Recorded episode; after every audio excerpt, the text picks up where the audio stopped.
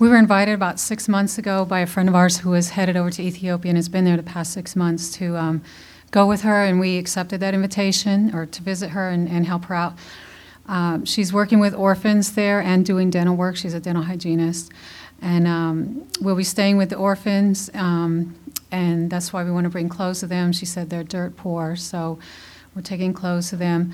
Um, and I'm I'm trying to rush through this because I'm, I'm, i have a certain amount of time, but uh, I'd love to tell you more details if you want. It's amazing what God's been doing the past six months and to pull a lot of this together and bringing people um, involved to want to help. Um, and I guess that, that's part of the website thing that I'll get to in a minute. But um, the suitcases that I've been asking for, and I think I forgot to put in that list, I was saying large suitcases, but I finally got through to the fourth airline we'll be traveling on, and that's Ethiopian Airlines. And um, they only allow 88 pounds of luggage. They don't care how many pieces. So, based on all the other uh, airline requirements and such, um, uh, what we need to do is take two suitcases each that will carry around 40 pounds each. And we'll try and, John and I will travel light with, we'll be there for almost three weeks, but we'll try and travel light in one suitcase and stuff, you know, the other suitcase with about 40 pounds worth of clothes. So instead of large suitcases, we could use medium size or sizes that can be stuffed with 40 pounds worth of clothes. So if you have a scale at home, you have a suitcase where you stuff it with clothes and it will be 40 pounds, that would be really awesome to have um, for our trip. And so that would be a total of four because um, we, ha- we, we don't really have suit- really good suitcases to travel with. Um, okay. And, and just another neat thing along the, that, like I said, God's been bringing people into my life um, with different uh, desires to um, be a part of or help in some way with the Ethiopians. And a neat thing that's going on that I don't even, I just have a, a, a tiny glimpse of is that there are people there and here that are very interested in helping the orphans over there. And um, so we have, you know, my friend who's over there, her name is Louise. Um, a, a, man who's a leader in the Jewish community there, which um, we're ministering to the Ethiopian Jews. And uh, I would love to tell you history of that. I've actually ha- do have a flyer. If, if, I had more time, I'd tell you a little bit. But I do have a flyer, and it shows a map of Ethiopia and, and all that. So um, a lot of the Jews were living in Gondar and then came down the Addis expecting to go to Israel because Israel did fly a lot of them out of there because they were being so persecuted and um, like Jews are everywhere it seems. But um, anyway, so we, we want to minister to the Jews there and, and let them know about Jesus being their, their Messiah. And Louise has been developing, you know, relationship there, like I said, for the six months, and it's her plan to go there six months, come back, and keep going back and forth. And uh, it's my desire to return there again after this trip.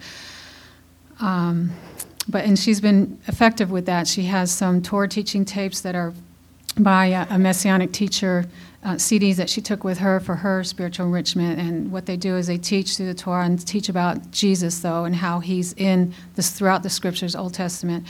And um, and this man who she's you know involved with his family, he's a leader in the community.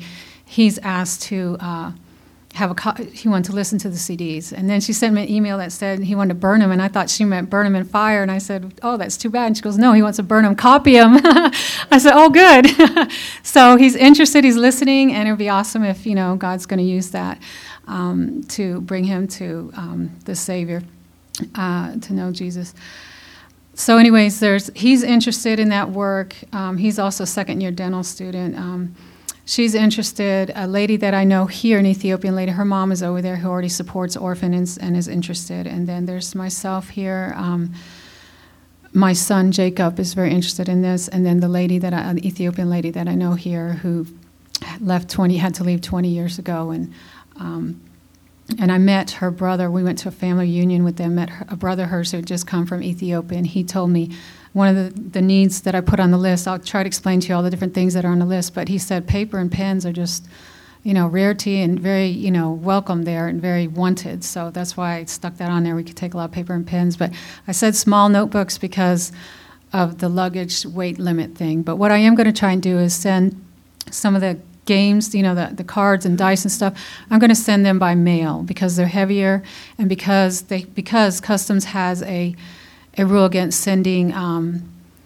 used clothes they won't. T- they, of course, you can take them in your luggage, but we can't mail them.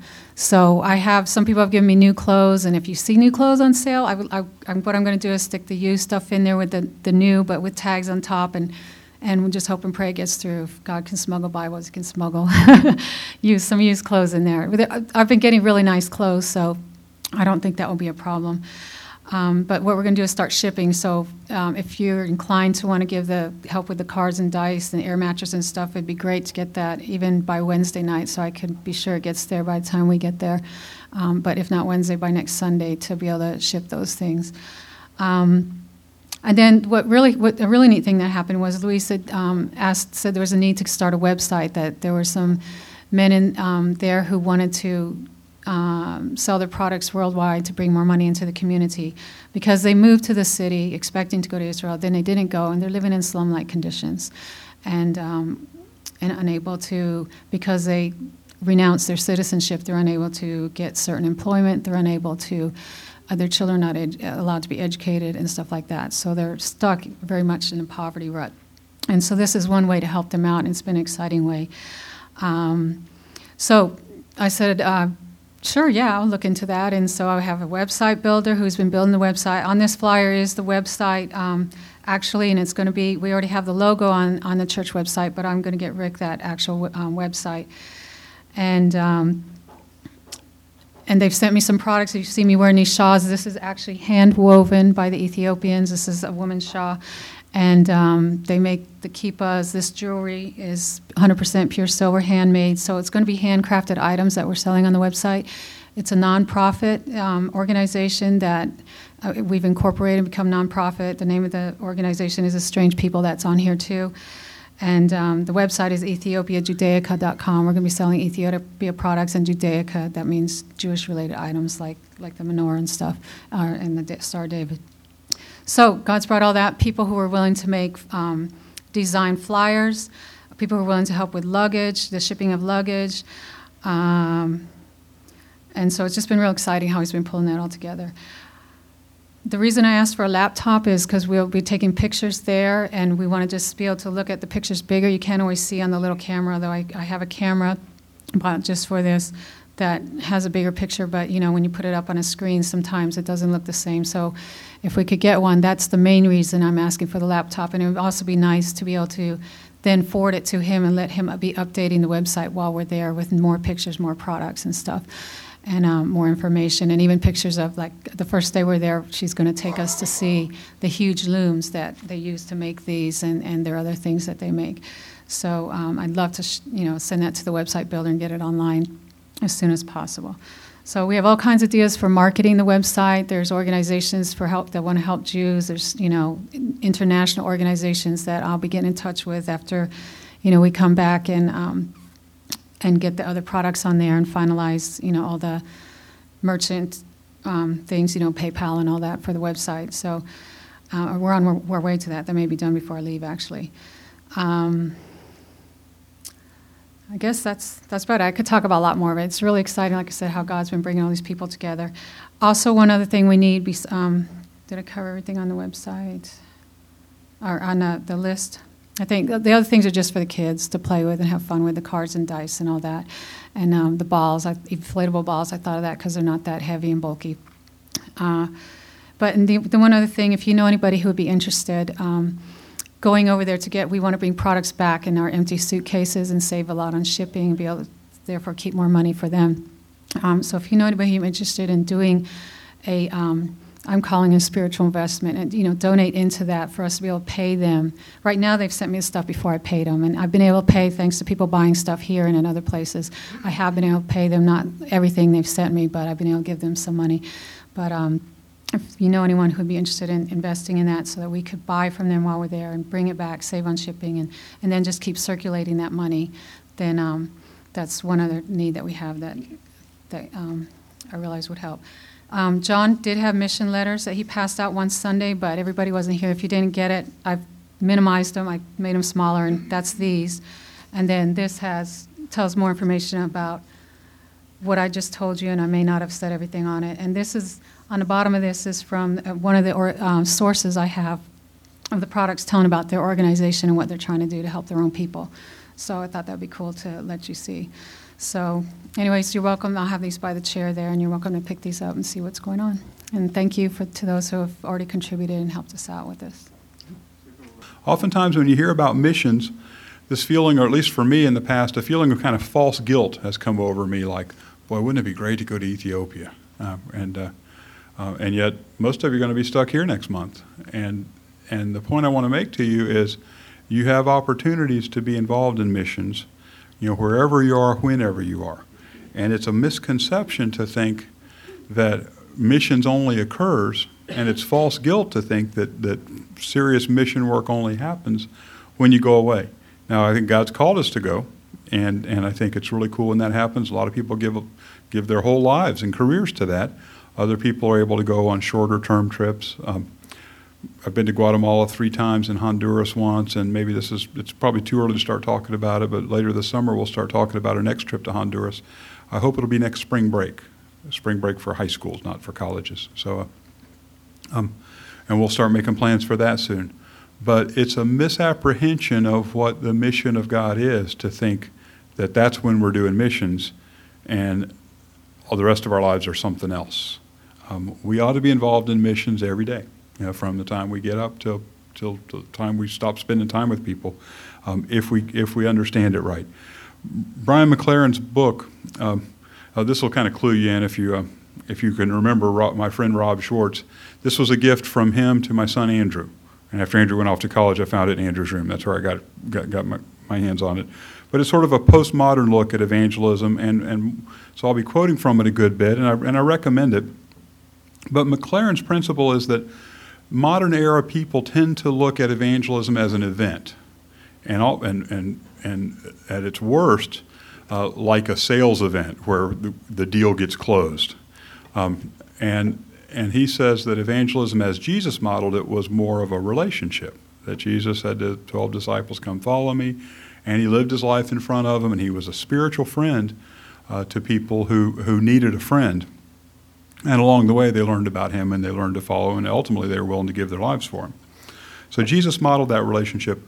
Um, McLaren quotes a guy named Jim Engel, who he identifies as a missiologist. This is kind of a new word for me, but I guess an expert in missions. And he says this the Western driven agenda of the last 50 years to finish the task of world evangelization has tragically missed the mark in its narrow focus only on conversion. The Great Commission has become a great commotion of proclamation in virtual disregard of spiritual formation and social transformation. A whole lot of big words there at the end.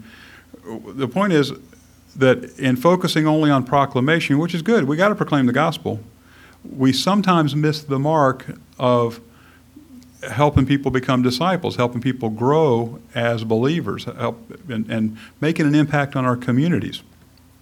My favorite example of this is an example from my childhood. I went to a church, very fundamental church. Uh, um, it's, it's a subsection of fundamentalist denomination I refer to as Angry Baptist, but uh, that's just my name. Um, but uh, I, don't, I don't know why we were so mad. It just seemed like we were always mad about something. But uh, anyway, we were all about. Um, witnessing and all about uh, baptizing a bunch of people every year. And I can, I, this was a real one. I'm not making this one up. 200 or more in 74. And we had a banner on the, on the wall in our church, and we had a little thermometer where we kept track of, of baptisms. And we'd bus kids in from the poor side of town. And, and the exciting thing about this is we met those goals. I think we baptized like 210 people in 1974. And I can't remember what, you know, it was 205 and 75, I bet. It was something like that, but uh, they usually rhymed. Um, but the, uh, the confusing part about that to me, uh, we were in that church about 10 years, uh, in my childhood years, and we were te- I was a teenager when we moved away. When we started going to that church, there were about 500 people there. And when we moved away um, and left for South Carolina in 1976, there were about 500 people there. So, what's the math problem, or what's the, the, the, problem mathematically? We're adding 200 people to the kingdom of God every year, but the church is pretty much staying the same. So, and, and who knows? I don't, you know, I don't want to judge the work of another Christian community. Maybe this was sort of the triage place and they had to go somewhere else to be fed. I don't know how that worked exactly. But my, my point is, I want to be a full service disciple, and I want this to be a full service church. I want people to who don't know about Jesus to learn about Jesus because of their impact with you. I want people who know about Jesus to grow in that because of their impact with you. I want, I want us all to be active in accomplishing our part in the mission of God, not just saying, you know, focusing on one thing. So instead of calling it evangelism, McLaren prefers the word discipleship and disciple making, which you understand are religious terms, but it's hard to find a good synonym for disciple. Um, the Great Commission says that we're to make disciples. Now, when Jesus gave the Great Commission, who's he talking to? Disciples. And so it's like he's saying, You disciples, go make some disciples, reproduce what you're doing. Um, in fact, I've heard it said that the gospel comes to you, always comes to you on the way to somebody else that we're not the final destination of the gospel, that you know, we're saved to serve. Uh, Jesus rescued us from whatever in order that we could be part of his mission. So McLaren defines it this way What is disciple making? In a sense, it's being a disciple and helping others become disciples too, as part of the ongoing movement of spiritual friendship begun by Jesus Christ. He identifies seven elements of this discipleship, disciple making process. And I could do a message on each one, but we'll consider this to be an overview this week, and we'll see. I expect to be talking about some of this stuff in the coming months. First of all, disciples are people who have confidence in Jesus. Jesus started his farewell address by saying, All authority on, in heaven and on earth has been given to me. Do you believe that? That all authority is given to Jesus? Because none of the rest of it really follows logically if you don't. What's it mean to have confidence in Jesus? Do you believe that he's alive? You know, the resurrection of Jesus, that's a historical fact, not some once upon a time story. His ascension into heaven, that's a historical fact. Do you believe that? If, if so, then that should embolden us with the confidence to believe the rest. Do you believe that Jesus is right about everything he said? Um, that he's right about who he said he was? He made some really bold claims. You know, I'm the Son of God. I'm the way to the way to heaven. I'm the only way to heaven. Uh, that's what Jesus said, and those statements of Jesus were affirmed by his resurrection. Do you believe those things? That's the confidence in God I'm talking about. Now, some people might be hung up on the word belief. It doesn't mean doubt free. The passage makes it plain that even the people who were standing there looking at Jesus in the face had doubts. Some of them doubted. What it means is that you're controlled by your choices, not by your doubts, uh, to have confidence in Jesus. Yeah, we all have doubts from time to time. Let's deal with them. Let's move on. Let's not let those control us. Let's not let those paralyze us. How much confidence do you need in Jesus? You need enough to get moving and to follow Jesus. And, and I believe He'll give you what you need as you, as you proceed in that process. We also need, this seems kind of like the opposite of confidence, we also need enough humility to be teachable. Um, it's kind of the flip side of that same thing, but disciples are humble enough to admit that they need more and hungry enough to go after it. Um, know it alls don't make good, effective disciple makers because people will try to get away from us rather than try to get closer to us, and they don't want to copy us. They don't know it alls. Know it alls don't have a lot of followers, and and if we're paying attention, we recognize there's always stuff we need to learn. Secondly, who are disciples? They're disciples. The disciples are people who have a mission. Now, I would say everyone has a mission. You know, what's your mission? Is it to acquire wealth or possessions? You know, it's kind of out of favor now, but I remember driving along behind a truck where the guy's mission statement is very plainly um, uh, stated on his bumper sticker: "He who dies with the most toys wins." And that's a mission statement, and and you know, not the mission I want, not the mission I'd recommend for you. Uh, maybe it's just a joke, but obviously, people live their lives by that. Is your mission to achieve all the wealth and possessions you can get, all the comfort and leisure you can, to be more popular or powerful or famous, to gain personal security or to advance a political cause? These things are mostly okay, but if they're your primary mission in life, then your life is a life that's out of balance. I, my mission needs to be God's mission and to, to fulfill my purpose in that. And some of these secondary missions are cool too, but if our number one mission isn't to be part of God's mission, then, then we're, we're going to find that our lives are going to be out of balance and some of these other things can become idols to us. Matthew 28 19 says, Therefore, go and make disciples of all nations. Life's a journey if you, do, if you live your life like this, it's an adventure. But remember, you can't teach what you haven't learned. So we're to live the abundant life that Jesus offered to us and then model that for others who can learn about that from watching us. So our mission is to be disciples, first of all, and then to make disciples, secondly. Is that mission the priority of your life? Third, Disciples have confidence in Jesus, they have a mission. Third, disciples are identified as disciples. This is why we baptize. Um, it says in verse 19, Go and make disciples of all nations, baptizing them in the name of the Father and of the Son and of the Holy Spirit. Baptism is a public initiation into the family of God. It symbolizes several things. It symbolizes cleansing from sin, it symbolizes an end and a beginning. When we go under the water, it's like death to our old way of life. When we, are, when we come up out of the water, it's, it's our identification with the resurrection of Jesus. Fourth, disciples learn and disciples teach. It says, after baptizing, it says, teaching them to obey everything I've commanded you. Now, some people might get hung up on the word teaching and think, oh, boy, I'm not a teacher. How can I do that? Teaching doesn't just mean standing in front of a group of people who are sitting at desks and telling them what to, what to, to know. It can be that. I mean, I, I do that some. And that, that's a form of teaching, but teaching is, is more effectively done by example. Jesus modeled a life for us, and we have the opportunity to learn from Jesus and model a life for others. We, we who do teach can learn a lot from Jesus. He used simple and clear language, he told stories, he asked questions, he was a vivid describer, and he used word pictures to help people to understand spiritual concepts. So if you want to teach others, and I think it says here we, we, we're going to have an opportunity to teach others, start by listening to their story. Then tell your story. Then tell God's story. How do you fit into that? How did God, how has God take, transformed your life and used you in His mission? And then bring people, invite people, include people. Rather than telling your, your disciples what to do, bring them along with you. Show them what you do and give them a chance to participate. Fifth, disciples have a global vision and a local vision. Most of us, you know, we, we, we all live locally, and yet we're called, I think, to think, to believe and to think globally. When Jesus said, make disciples of all nations, that was probably kind of a shocking phrase to the, the 11 Jewish converts who were listening to him, because they weren't used to all nations being included in their religious activity. And yet, it, it, I think it's commonly believed, even in Protestant churches today, that, that taking the gospel from Jewish people to Gentiles was like plan B. Well, the Jews didn't buy it, so now we're going to take it to Gentiles and see if they'll take it. That's not at all. That, that's not at all scripturally supported. Uh, it's plain from the Old Testament that God always intended to take the gospel to the Gentiles. When he's talking to Abraham, telling him how many kids he's going to have, how many descendants, like the stars and like the sand, he says to Abraham, I'm going to use your descendants to bless all nations. This, this uh, passage in Isaiah that we started with, a prophecy about the Messiah, says he's going to be what?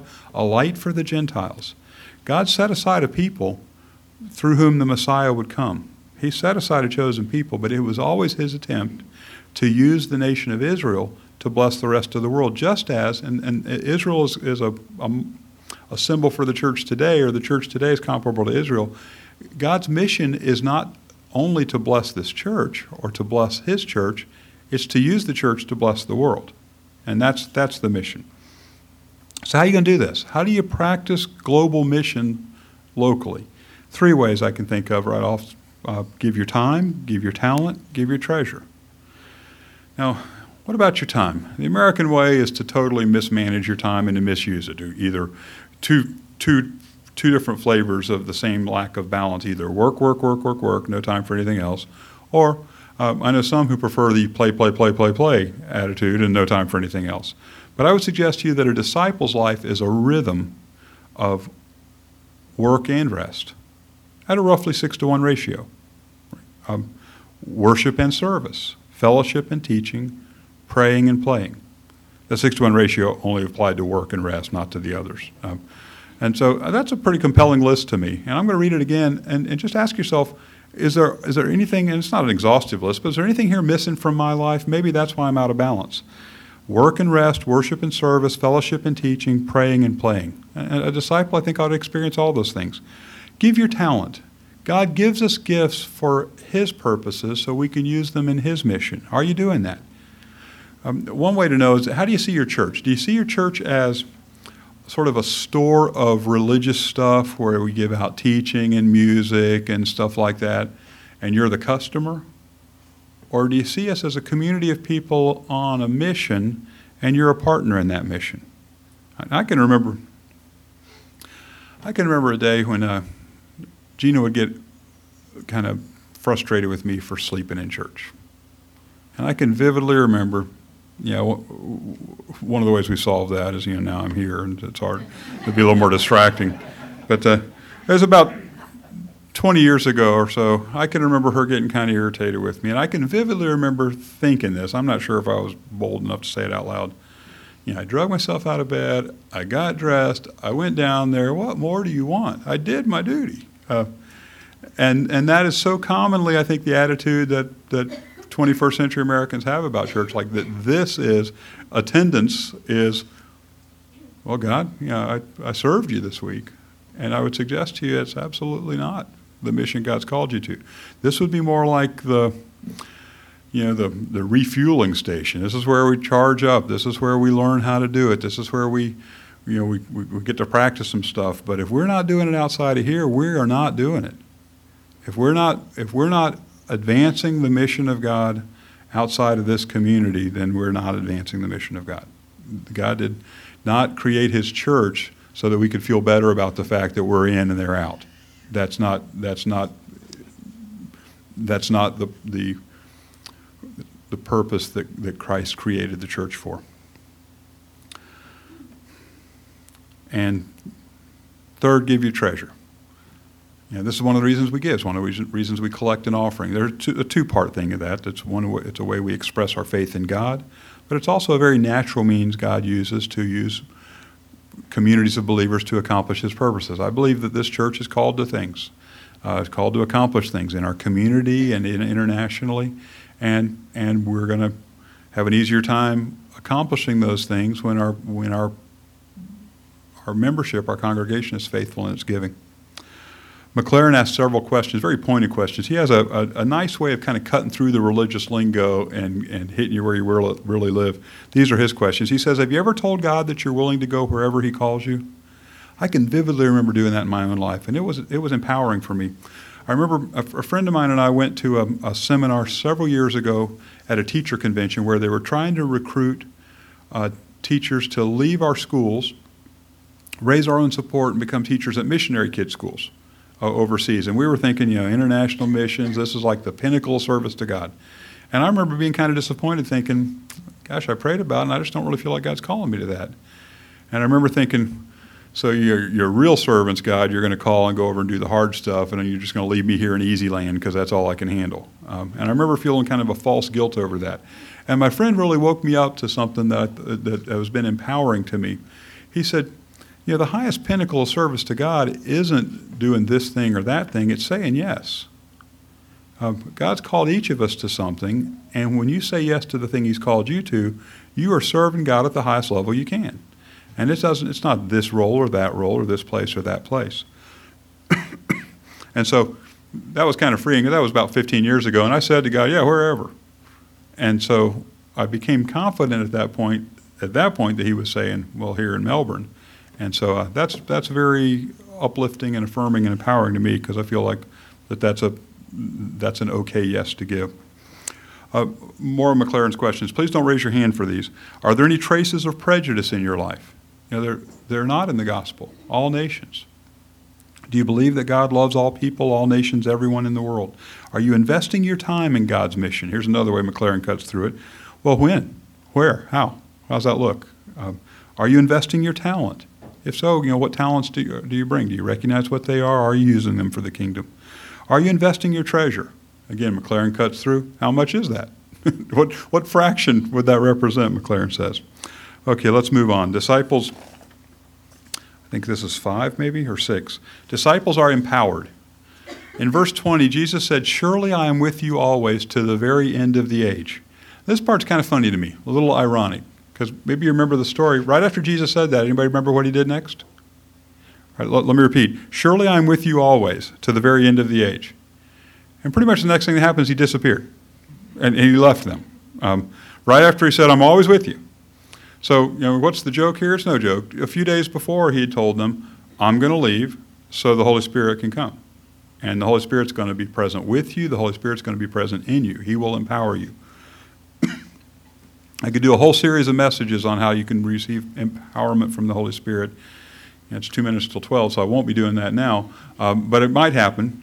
Um, but here's just a quick list of ways that, that we can kind of plug into the Holy Spirit prayer, fasting, worship, contemplation, and journaling.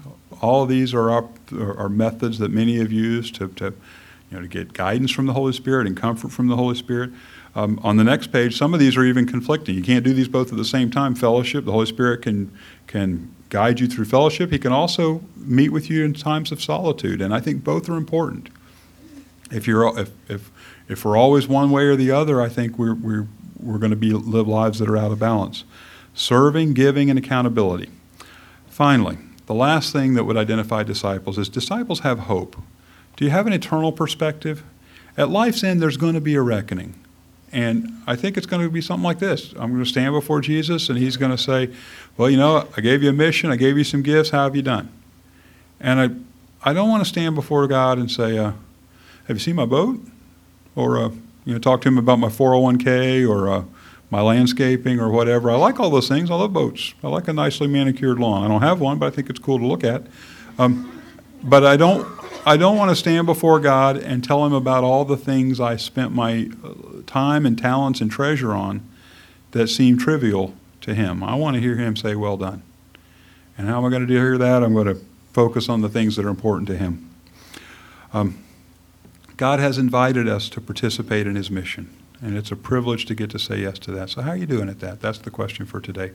Brian McLaren, uh, I'm going to finish with a quote from him. He says, As disciples, we live with a certain hope that gives us the freedom to take risks, to make sacrifices, and to live life with wildness, passion, and freedom for God. That sounds fun and exciting to me. Let's pray.